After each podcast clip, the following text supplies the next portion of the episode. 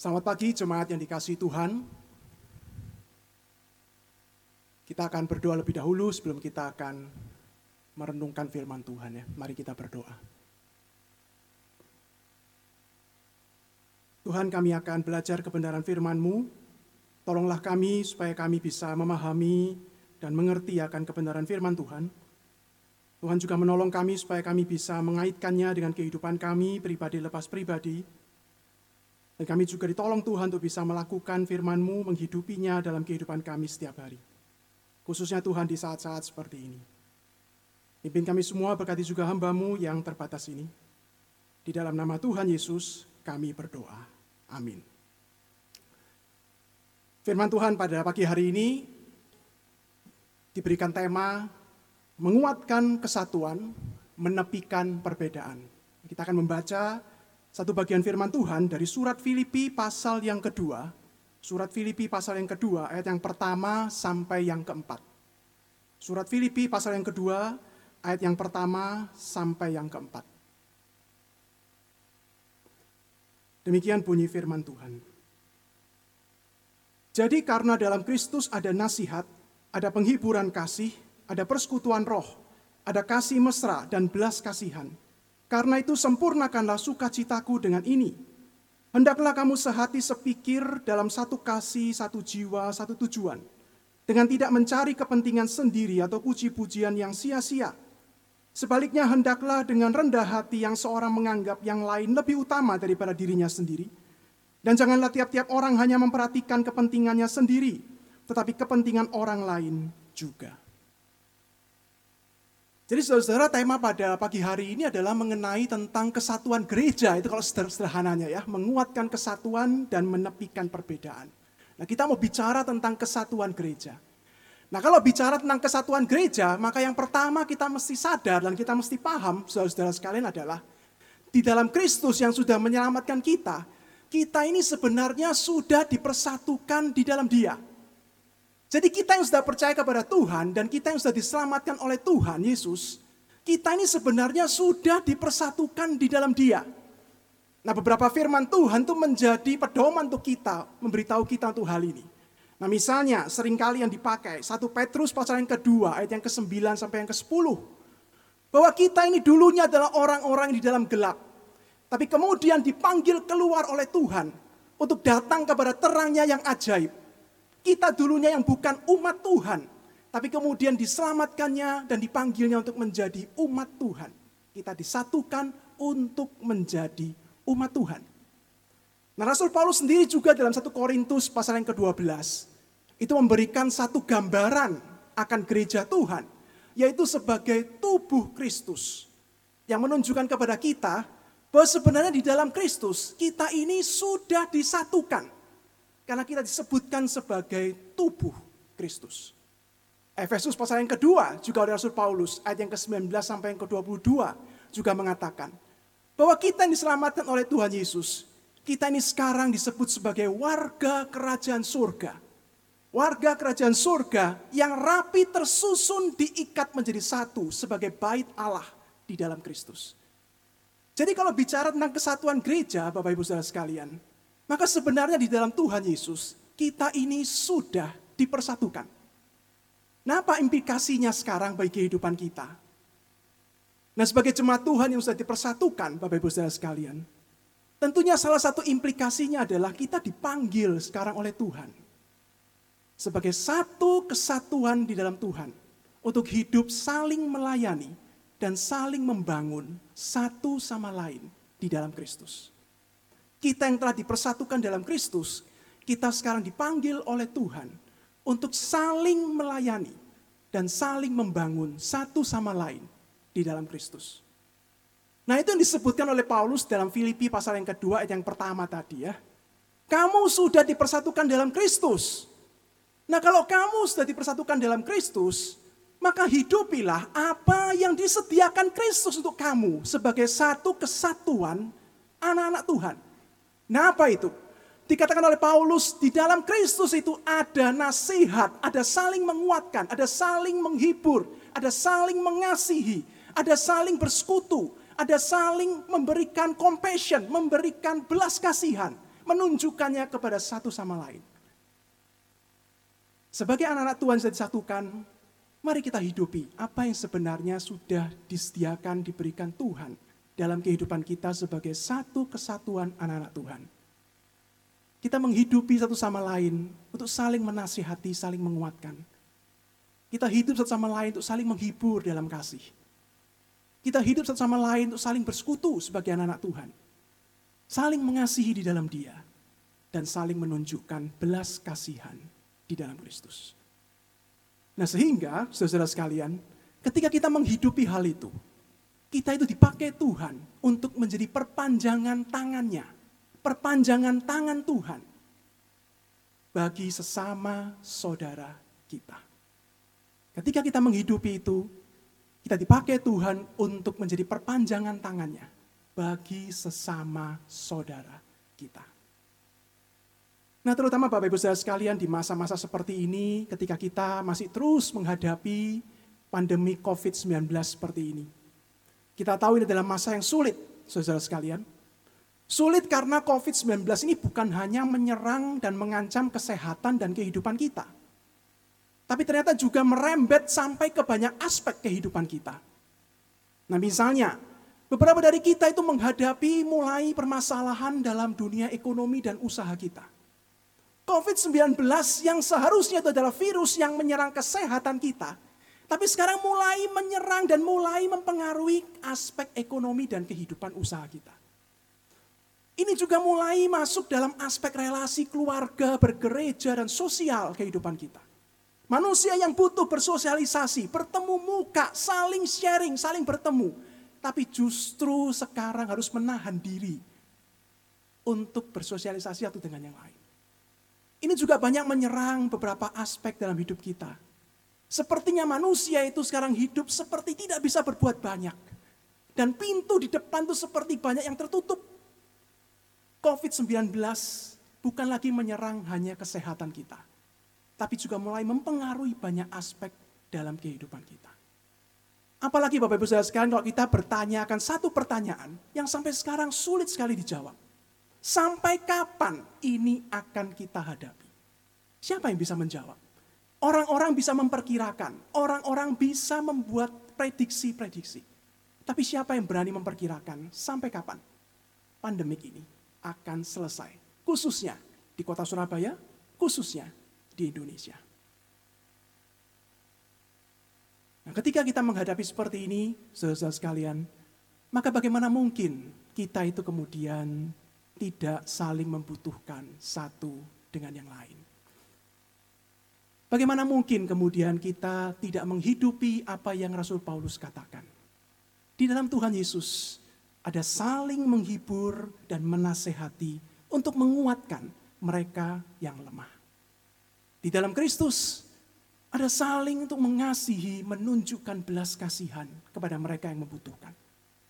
Di dalam Kristus ada persekutuan untuk saling mendoakan, mendukung satu dengan yang lain. Terutama di saat-saat seperti ini, saudara sekalian, kita benar-benar membutuhkan satu sama lain. Untuk benar-benar menghidupi kesatuan gereja Tuhan, kesatuan anak-anak Tuhan. Untuk bersama-sama saling menguatkan, saling menolong menjalani masa-masa seperti ini. Dan dengan, demikian Bapak Ibu Saudara sekalian, ketika kita hidup saling menasehati, saling mengasihi, saling menunjukkan belas kasihan satu sama lain, kita itu bisa menjadi perpanjangan tangan Tuhan untuk menunjukkan kepada saudara-saudara seiman kita, Tuhan itu ada bersama dengan mereka. Tuhan tidak sedang jauh dari mereka. Tuhan tidak sedang membiarkan mereka sendiri. Tuhan itu ada bersama dengan kita. Kenapa? Salah satunya adalah dia menunjukkannya melalui kita, saudara-saudara seiman yang telah disatukan di dalam Tuhan Yesus. Ibu sekalian, dalam firman Tuhan itu ada cerita tentang dua orang sahabat, yaitu Yonatan dan Daud. Nah kita tahu saudara sekalian ya, Yonatan itu adalah anaknya Raja Saul. Daud itu adalah raja yang kemudian diurapi untuk menggantikan Saul. Nah saudara sekalian mereka itu bersahabat. Terutama setelah peristiwa Daud mengalahkan Goliat. Nah persahabatan mereka itu didasari di dalam kesatuan kasih dalam Tuhan. Nah ketika mereka bersahabat Bapak Ibu Saudara sekalian, Daud itu kemudian mulai menghadapi satu ancaman. Nah ancamannya apa? Ayahnya Yonatan, yaitu Raja Saul, itu mulai nggak suka dengan Daud. Mulai iri, mulai dengki. Dan mulai merasa jabatannya dan tahtanya itu diancam oleh Daud. Padahal Daud nggak punya maksud apa-apa terhadap dia. Nah sehingga kemudian Daud itu harus melarikan diri dan berpindah dari satu tempat ke tempat lain, dari padang gurun ke padang gurun yang lain, dari gua ke gua yang lain, untuk menghindari Raja Saul yang ingin membunuh dia. Nah, 1 Samuel 23 ayat 15 18 itu adalah salah satu kisah di mana Daud itu di dalam pelarian menghindari Raja Saul di padang gurun Sif. Nah, di dalam 1 Samuel 23 itu dikatakan Daud dalam satu kondisi yang tidak seperti Daud sebelum-sebelumnya. Dikatakan firman Tuhan, dia mulai merasa takut kepada Saul. Dia mulai mendengar bahwa sekarang Saul itu turun tangan sendiri untuk memimpin pasukan, mencari dan menangkap dan akan membunuh dia. Di dalam ketakutannya dan kemudian mulai keputusasaannya. Firman Tuhan mengatakan Yonatan memutuskan untuk mencari dan bertemu dengan Daud. Untuk apa? Firman Tuhan mengatakan untuk meneguhkan imannya kepada Tuhan. Kehadiran Yonatan di hadapan Daud pada waktu itu. Dipakai Tuhan untuk apa? Untuk meneguhkan sekali lagi iman Daud kepada Tuhan bahwa Tuhan tidak sedang salah memimpin kehidupannya. Walaupun dia sedang menghadapi pelarian demi pelarian dari pembunuhan Raja Saul. Bapak Ibu sekalian, saya pernah melayani sebagai seorang mahasiswa praktek dari seminari di sebuah kota kecil di Jawa Barat. Gereja yang saya layani pada waktu itu sebagai mahasiswa praktek tidak terlalu besar, Kira-kira jemaat kami pada waktu itu 150 orang. Salah satu jemaat yang kami layani adalah seorang bapak tua yang kira-kira berumur 60-an tahun. Dia punya seorang istri dan dia tinggal dengan anaknya di sebuah gang sempit di kota itu. Nah bapak ini pekerjaannya setiap hari adalah dia pagi-pagi dia bangun pergi ke pasar, dia kemudian beli bahan-bahan untuk membuat kue dengan istrinya.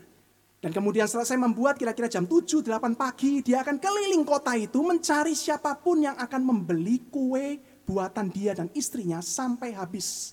Dan itulah yang dilakukan setiap hari untuk bisa makan dan menyambung hidup setiap hari. Nah suatu hari gembala gereja kami, para majelis mulai merasa, Bapak ini mulai jarang kelihatan di gereja. Dan secara singkat, Ditemukan ketika kami membesuk, bapak ini ternyata terkena penyakit. Yang sudah bertahun-tahun dia alami, yang sekarang mulai makin menggerogoti tubuhnya. Nah dia punya diabetes. Dan pada waktu itu sakit diabetesnya itu mulai berkomplikasi dan mengena kepada bagian tubuh yang lain. Nah kami mulai melihat perutnya itu mulai buncit. Kami mulai melihat bahwa kakinya itu mulai bengkak. Dan dia mulai susah untuk bernafas dengan biasanya.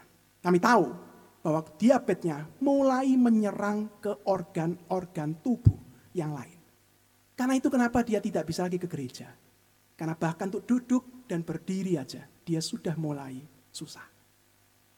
Maka kemudian majelis dan ketua majelis mencoba untuk melakukan sesuatu buat dia. Nah ketua majelis kami waktu itu telepon kepada seorang saudara dari bapak ini yang ada di Bandung. Untuk apa? Untuk jemput bapak ini, bawa dia ke Bandung, masukkan rumah sakit yang terbaik di sana untuk diobati supaya sembuh. Dibawa ke Bandung satu minggu saja. Kondisinya mulai membaik. Bapak yang tua ini mulai sungkan di sana. Mungkin sungkan karena harus dibayarin untuk tinggal di rumah sakit dan diobati. Maka dia minta diantar pulang kembali ke kota itu dan dia tidak mau merepotkan keluarganya.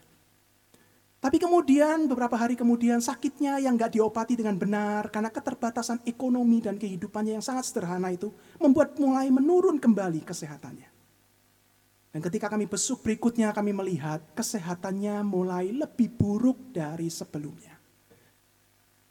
Dalam salah satu kesempatan bertemu, Bapak tua ini kemudian menyampaikan satu permohonan kepada kami. Dia bertanya, Pak, boleh enggak saya pinjam mobilnya gereja? dengan driver kalau bisa sekalian. Lu buat apa? Ada orang tetangga itu ngomong bahwa ada satu orang di Jawa Tengah itu bisa menyembuhkan penyakit seperti yang saya ceritain. Nah kami mulai bertanya-tanya, siapa orang itu? Kita nggak pernah dengar, kita nggak pernah tahu ada dokter yang baik yang bisa menyembuhkan sakit dengan cepat seperti itu. Maka kemudian gembala gereja itu mulai bertanya, Pak siapa orang itu? Katakan, dokterkah dia? Siapa namanya? Supaya kami juga cari tahu, apakah harus sejauh itu pergi dari Jawa Barat sampai Jawa Tengah, naik mobil dengan kondisi sakit seperti itu. Nah Bapak itu kemudian diam, nggak mau menjawab. Kami terus tanya sama dia, siapa Pak? Beritahuan sama kami, dokter siapa? Dia cuma diam dan nggak mau jawab. Nah gembala gereja kami mulai ngeh satu hal. Itu bukan dokter. Itu bukan dokter. Maka kemudian gembala kami mulai tak mulai ngomong, Pak, jangan kita mencari kuasa lain di luar Tuhan. Jangan. Kami tahu Bapak mulai putus asa, mulai patah harap, mulai tidak tahu lagi apa yang harus diperbuat menghadapi semua ini.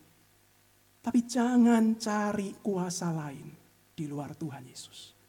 Kami mendoakan dia kami kemudian meninggalkan rumah itu dengan satu permohonan kepada Tuhan supaya iman Bapak ini tetap diteguhkan di dalam Tuhan. Beberapa hari kemudian kami rapat majelis pada malam hari. Menjelang akhir rapat itu ketua majelis kami kemudian berkata satu hal, saudara-saudara sekalian, saya tahu ini datang dari Tuhan. Dia mulai menceritakan kondisi dari bapak tua ini. Dia mulai menceritakan kepada majelis kami itu kondisi dari Bapak ini. Dan betapa dia sangat membutuhkan dukungan untuk pengobatannya. Kita tahu pengobatan dibutuhkan begitu besar. Sehingga ketua majelis kami cuma bilang, mari kita coba pikir, saya mengajak Anda semua para majelis, kita kumpulkan dana buat dia. Dari uang kita masing-masing. Seberapapun yang Anda mau beri. Nanti besok saya sama gembala akan besuk dia dan bawa uang itu kepada dia. Seberapapun yang kita akan kumpulkan, saya akan bawa kepada dia. Nah kemudian para majelis menetapkan satu jumlah dan mereka mengumpulkannya besok hari dan mereka menyerahkan ke majelis ketua majelis kami dan kami bawa ke rumah bapak ini. Sampai di sana kami melihat kondisi bapak ini makin lemah dari sebelumnya. Dia duduk dengan terengah-engah dan dia kemudian berkata-kata kepada kami. Gembala kami kembali berkata, Pak, Jangan patah arang kepada Tuhan Yesus. Bersandar dan terus mencari dia. Di akhir pertemuan, seperti yang sudah direncanakan, ketua majelis kami mengeluarkan amplop yang berisi uang yang sudah dikumpulkan itu. Kemudian menaruh di tangan bapak tua itu dan berkata, Pak, ini dari gereja. Tidak perlu bingung bagaimana mengembalikannya. Ini dari gereja Bapak pakai baik-baik, beli apa yang diperlukan untuk pengobatan. Dan Tuhan memberkati. Saudara sekalian pada waktu saya melihat Bapak itu pegang amplop itu. Saya melihat matanya mulai berkaca-kaca. Air mata satu tetes mulai keluar dari matanya. Dan saya tahu, Tuhan menyentuh dan menguatkan dia. Tuhan menunjukkan bahwa dia peduli. Bagaimana caranya? Melalui kepedulian anak-anak Tuhan yang jatuh belas kasihan dan mencoba melakukan sesuatu buat dia.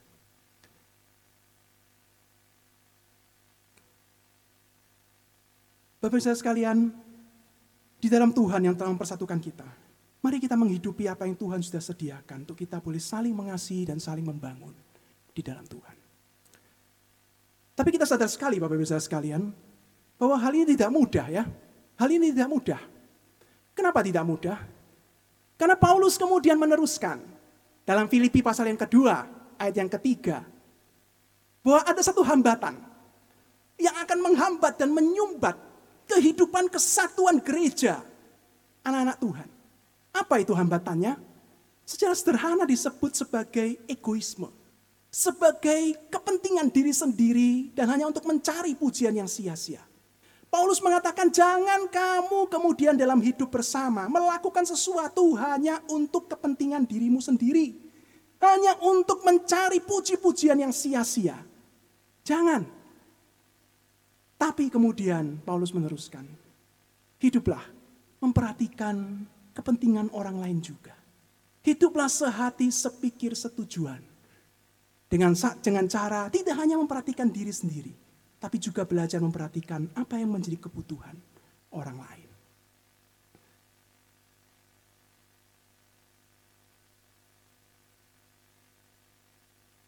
Bapak Ibu sekalian, bagaimana ketika kita mencoba untuk mengaitkannya dengan apa yang terjadi pada saat ini?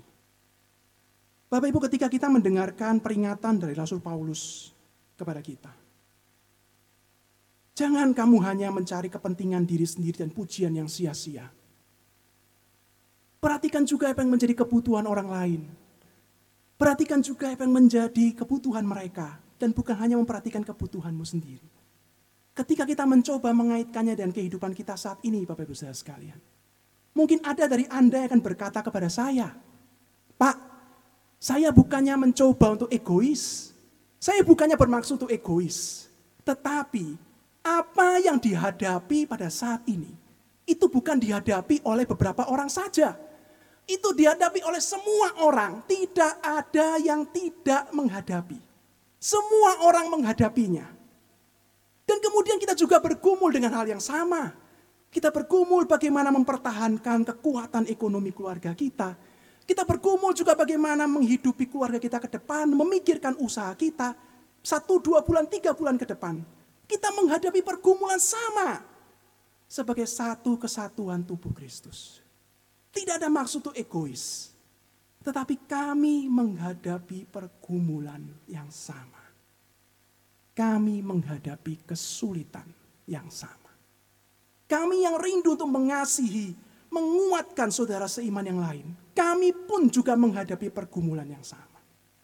Mungkin sekarang orang lain yang sedang kami pedulikan dan belas kasihani. Tapi jangan-jangan bulan depan, dua bulan lagi, tiga bulan lagi.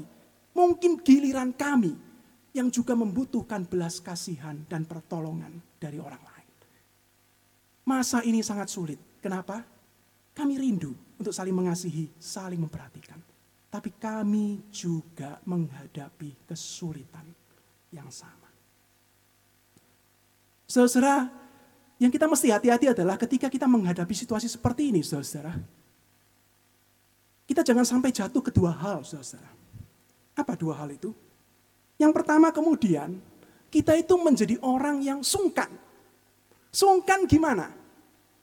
Kita diminta untuk saling mengasihi, saling membantu, saling memperhatikan. Tapi kita menjadi sungkan kalau enggak melakukan itu. Kenapa? Karena kita merasa aku pun juga punya keterbatasan. Aku pun juga punya sesuatu yang harus dipertimbangkan, dipikirkan. Aku kalau mau memperhatikan orang lain, memberikan sesuatu, aku pun juga harus memikirkan diriku dan keluargaku. Tapi karena sungkan, maka kita kemudian terpaksa untuk melakukan itu. Itu yang pertama. Yang kedua, yang sebaliknya, kita juga kemudian bisa jatuh ke dalam yang, yang lain, saudara.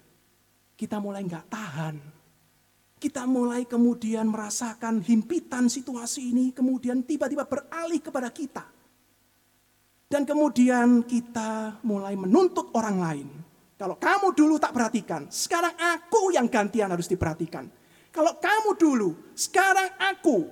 Dan kita mulai jatuh di dalam penuntut, menuntut, dan menuntut. Saudara sekalian, ini situasi yang tidak mudah, saudara, untuk hidup dalam kesatuan gereja yang saling membangun dan saling mengasihi. Kenapa? Karena kita sebagai satu tubuh Kristus, kita menghadapi pergumulan yang sama. Kita seperti tentara dalam medan perang. Yang ingin membantu rekan kita yang sedang terluka. Terkena tembakan atau terkena bom. Ingin membawa dia selamatkan dari keluar dari medan perang. Tapi kita pun juga sedang menghadapi tembakan-tembakan peluru dan bom itu. Dan kita nggak tahu apa kita akan kena atau tidak. Kita seperti yang dikatakan oleh seorang pendeta dari Belanda. Kita ini seperti wounded healer, wounded helper, penyembuh penolong yang sebenarnya juga terluka, yang sebenarnya juga membutuhkan pertolongan, yang sebenarnya juga membutuhkan perhatian dan belas kasihan. Karena kita ada dalam medan peperangan yang sama. Kita menghadapi pandemi yang sama. Lalu bagaimana, saudara? Rasul Paulus kemudian meneruskan satu hal. Dia mengajak jemaat Tuhan dan kita melihat kepada satu pribadi yang berkuasa dalam kehidupan kita. Siapa dia? Tuhan Yesus Kristus. Hendaklah setiap engkau, ayat yang kelima, hidup seperti Kristus. Menaruh pikiran dan perasaan seperti Kristus. Yang tidak mempertahankan kestaraannya dengan Allah itu sebagai milik yang harus dipertahankan. Melainkan dia adalah mengosongkan diri dan turun menjadi manusia. Bahkan taat sebagai hamba sampai mati di kayu salib dan dia dibangkitkan dan Allah mengaruniakan kemuliaan sehingga setiap lutut akan bertelut dan lidah akan mengaku Yesus Kristus Tuhan. Saudara sekalian, Paulus mengajak kita untuk melihat kepada Kristus yang sudah lebih dahulu mengasihi dan kemudian peduli kepada kita. Yang bahkan melepaskan kestaranya dengan Allah. Menjadi hamba dan mati demi kita untuk menjadi teladan dan kekuatan bagi kita. Terutama di saat-saat seperti ini, hidup sebagai satu kesatuan gereja Tuhan yang saling mengasihi dan saling memperhatikan. Bukan hanya menunjukkan teladan lewat Kristus, Bapak Ibu sekalian, tapi ketika Paulus mengajak kita untuk melihat kepada Kristus sebagai orang-orang yang sama sedang menghadapi pergumulan, dan juga mau hidup saling memperhatikan dan saling menguatkan di dalam pergumulan yang sama ini. Ketika kita melihat kepada Kristus, kita melihat kepada Dia yang berkuasa. Kita melihat kepada Dia yang bangkit. Kita melihat kepada Dia yang sanggup untuk menolong kita. Maka kita bisa datang kepada Tuhan bersama-sama. Kita bisa datang dengan satu hati, satu pikiran, satu tujuan kepada Kristus. Dan kita bisa berdoa kepada dia. Tuhan Yesus, tidak ada yang bisa kami banggakan. Tidak ada yang bisa merasa kuat pada saat ini. Kami semua adalah para penolong-penolong yang sebenarnya terluka dan membutuhkan juga pertolongan. Ketika kami membantu orang lain, kami pun juga membutuhkan pertolongan. Dan kami datang kepadamu, karena kami tahu hanya engkaulah penolong dan pengharapan kami. Dan ketika engkau hadir dan menolong kami. Dan biarlah kami juga boleh Tuhan pakai untuk boleh menolong sesama kami. Kami datang semuanya, tidak ada yang bisa membanggakan diri. Tidak ada yang bisa merasa kuat. Tapi datang kepada Tuhan dengan berharap kepada Tuhan. Yang akan menolong kita dan juga akan menguatkan kita untuk hidup sebagai satu kesatuan gereja Tuhan. Yang akan saling menolong satu dengan yang lain di dalam kekuatan Tuhan Yesus.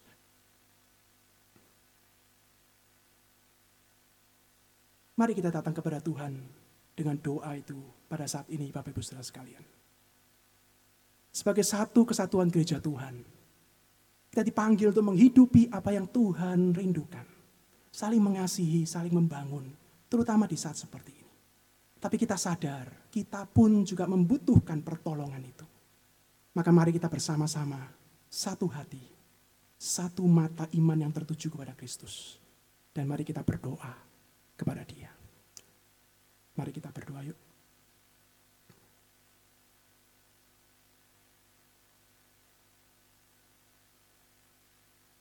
Tuhan terima kasih untuk firman-Mu yang menguatkan dan kembali mengarahkan mata iman kami kepada Tuhan Yesus. Sudah hampir beberapa saat kami menjalani masa-masa seperti ini. Gereja kami menjadi kosong. Kami semua beribadah di rumah. Tapi kami tahu di dalam Kristus, kami dipersatukan di dalam Engkau. Sehingga walaupun kami jauh ya Tuhan, kami tidak bisa beribadah bersama. Tapi dalam iman kepada Kristus, kami ini adalah tubuh Kristus. Maka tolong kami ya Tuhan, tengah-tengah kesulitan yang kami hadapi. Biar Engkau menguatkan dan menolong kami. Untuk kami juga Tuhan bisa pakai menjadi berkat dan penolong bagi orang lain. Bukan untuk menunjukkan kekuatan dan kehebatan kami. Tapi supaya Engkau bekerja melalui kami yang lemah ini. Untuk menunjukkan kasih-Mu, kepedulian-Mu kepada sesama kami. Kami bisa memberikan doa-doa kepada mereka. Setiap hari, setiap minggu kami diajak untuk berdoa bagi mereka. Tuhan, biarlah kami memberikan doa-doa kami kepada mereka. Saudara-saudara kami membutuhkan ini. Mungkin kami mendengar kebutuhan-kebutuhan atau kesulitan-kesulitan saudara-saudara kami. Ketika engkau menggerakkan hati kami untuk melakukan sesuatu, Tuhan tolong kami. Walaupun kami pun membutuhkan pertolongan, kami pun juga memikirkan kesulitan yang kami hadapi. Tuhan dengan keterbatasan kami, apa yang bisa kami bawa dan kami persembahkan itu Tuhan pakai bagi saudara-saudara kami. Biar seperti anak kecil yang membawa lima roti dua ikan itu kepada Tuhan Yesus. Tuhan pakailah kami yang terbatas dengan segala apa yang kami lakukan untuk menjadi berkat, menjadi perhatianmu, menjadi apa yang bisa Tuhan tunjukkan kepada saudara-saudara kami. Pimpin kami ya Tuhan, Tolong kami hidup sebagai satu kesatuan gereja Tuhan di tengah-tengah saat seperti ini. Dan biarlah orang boleh melihat kasih-Mu yang nyata di tengah-tengah kami. Dan mereka boleh mengenal Tuhan Yesus yang kau utus. Dalam nama Tuhan Yesus kami berdoa. Amin.